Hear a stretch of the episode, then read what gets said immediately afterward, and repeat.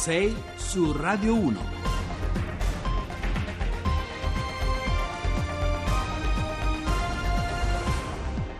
Bentrovati a 6 su Radio 1, buongiorno, lunedì 23 aprile, sono le 6 e 7 minuti al microfono con voi Giovanni Acquarulo, ci sono le elezioni regionali in Molise, in primo piano la rivincita politica del Molise, come qualcuno ha scritto, perché il voto della più piccola delle regioni italiane a statuto ordinario potrebbe essere in grado di imprimere in qualche modo una nuova sterzata alla deriva finora inconcludente delle consultazioni del nuovo governo. Ma prima della politica ci occuperemo anche di quello che vive, di cui eh, si discute nella pancia fra le pieghe della società italiana, gli episodi di bullismo nelle scuole che hanno, come sapete, alimentato anche una polemica molto viva intorno a una riflessione del giornalista di Repubblica eh, Michele Serra. E poi torneremo sulla frontiera della fecondazione assistita perché in Italia ci sono 900.000 madri single dimenticate dalla politica, madri che vivono sole con figli minori, anche figli appunto avuti in adozione o in centri di riproduzione assistita all'estero. Ci occuperemo anche di un esempio della nostra cultura di massa e del nostro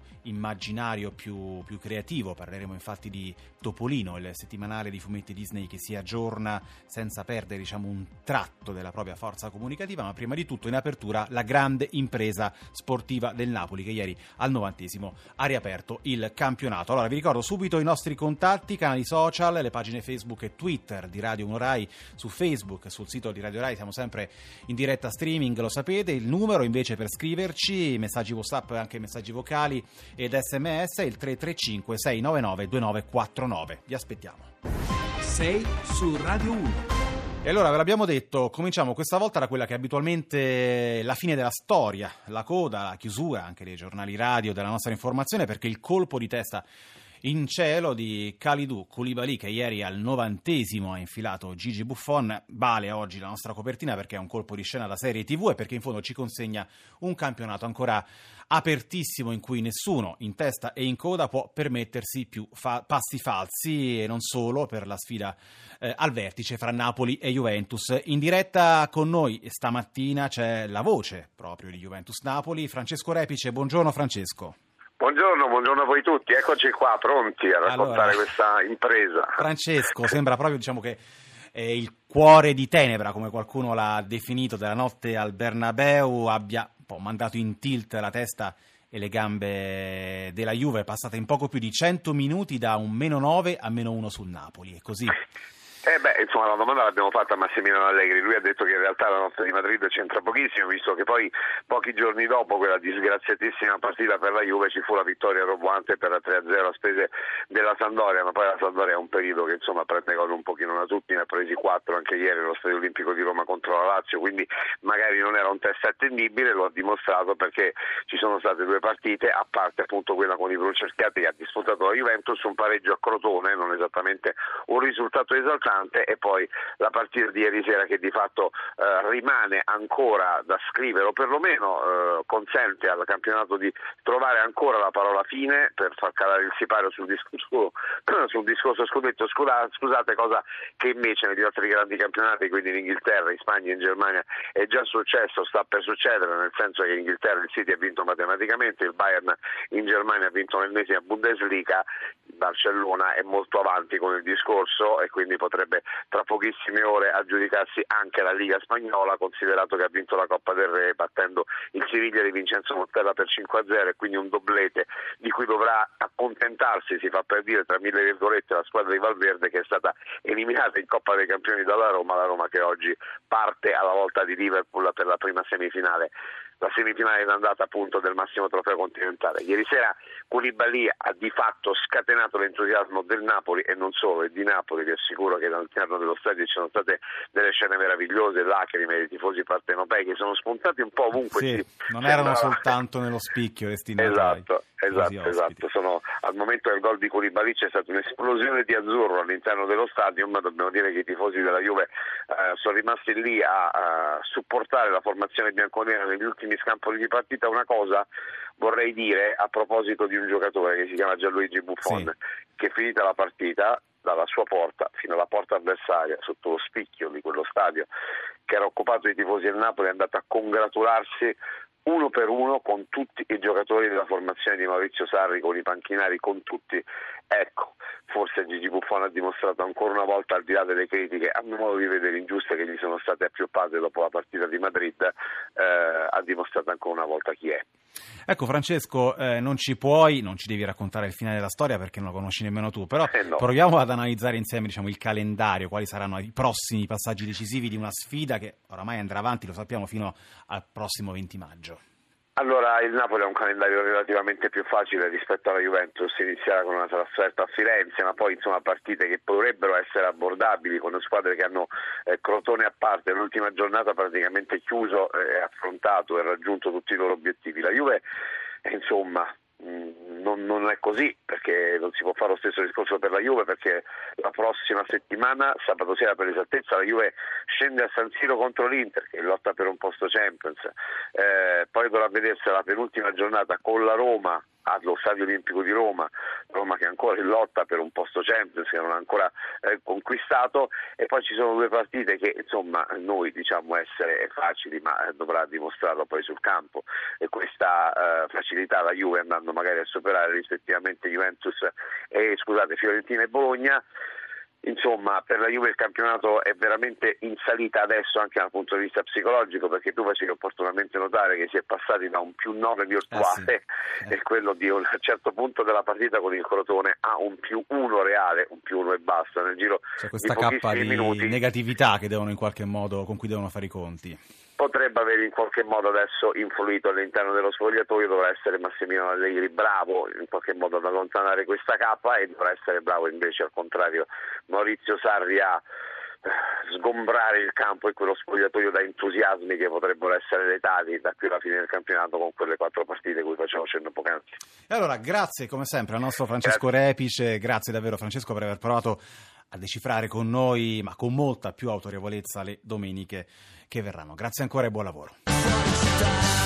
50 Special, il pezzo probabilmente più famoso dei Luna Pop di Cesare Cremonini, peraltro nei giorni in cui si celebra il cinquantenario della Vespa Primavera, sono le 6.17, come abbiamo anticipato riprendiamo insieme il filo di una discussione avviata venerdì scorso, quello sulla riproduzione assistita e sulle nuove famiglie, un tema di frontiera che, come ci scriveva anche un nostro ascoltatore, Giuseppe, pretende giustamente una riflessione anche più approfondita in cui far vivere altri punti di vista e altre testimonianze. Parliamo oggi di un mondo sommerso che conta 900.000 madri e 1.200.000 bambini, madri single che vivono da sole con figli minori, in maggioranza donne eh, separate o divorziate, ma anche, e questa è una tendenza che si va eh, consolidando, donne che hanno deciso di sottoporsi a trattamenti di riproduzione assistita all'estero, visto che la fecondazione eterologa in Italia non consente di avere figli fuori dalla coppia, un percorso, come potrete immaginare, molto complicato per una decisione molto delicata.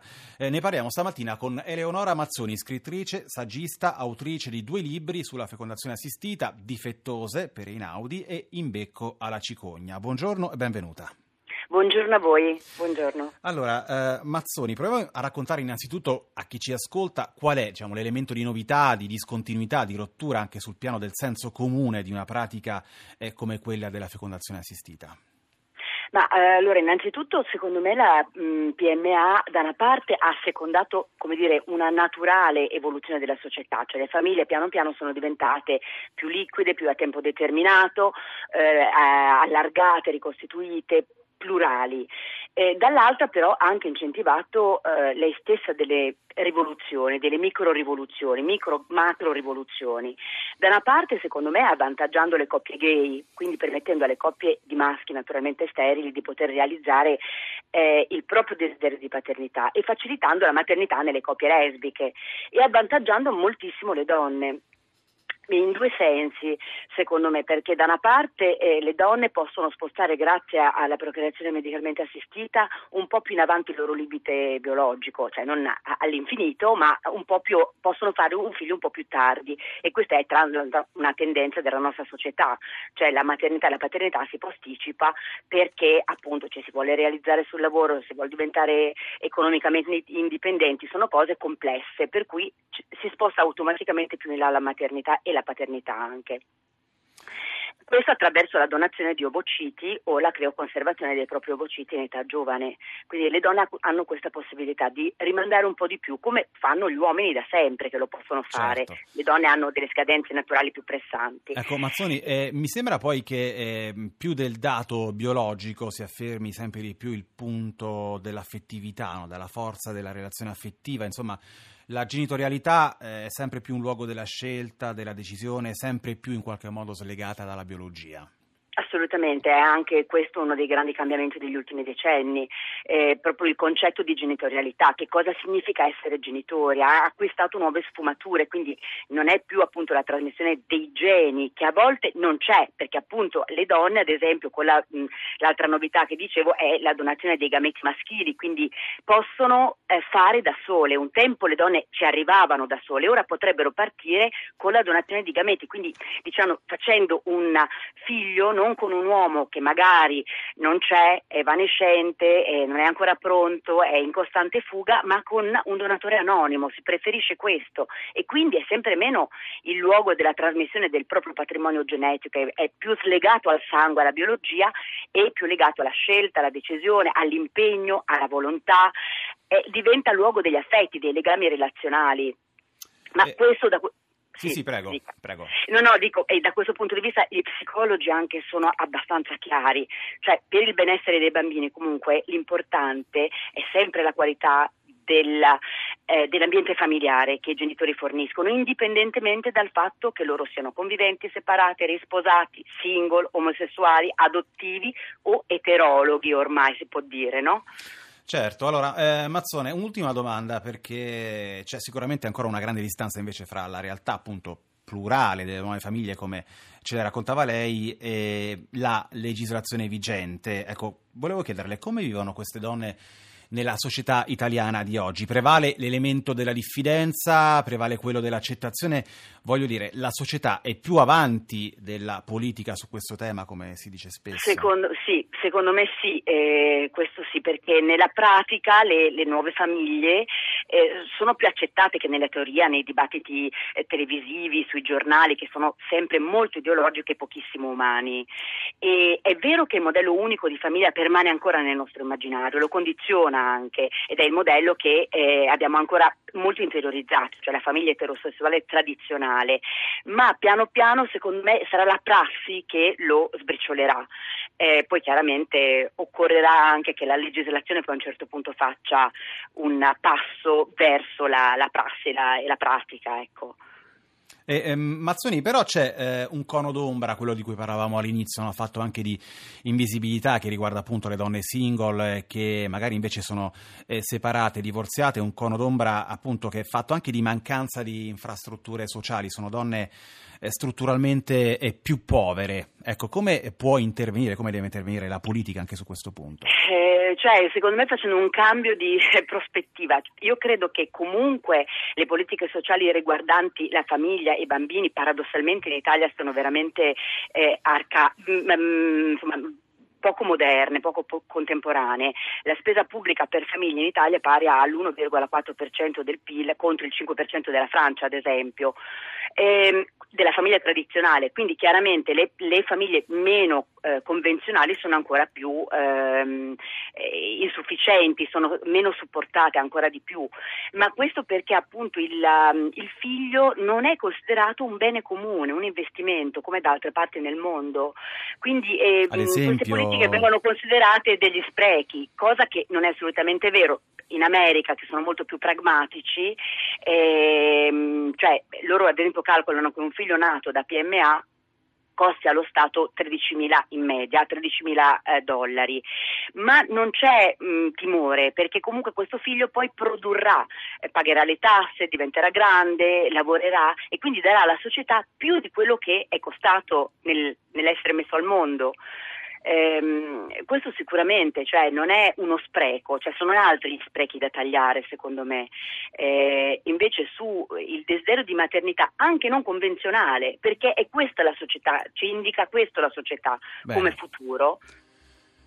Quindi d'accordo, su questo mi sembra un punto molto, molto centrato. Io ringrazio la scrittrice e saggista Eleonora Mazzoni per essere stata con noi, per averci dato qualche elemento in più per discutere di un tema di un mondo molto, molto complesso. Ora, come sempre, c'è l'Onda Verde e noi torniamo subito dopo con le anticipazioni del giornale radio. Restate su Radio 1. Duchessa Lia, nobili vini del Piemonte, vi ricorda l'appuntamento su Radio 1 con il Giro d'Italia.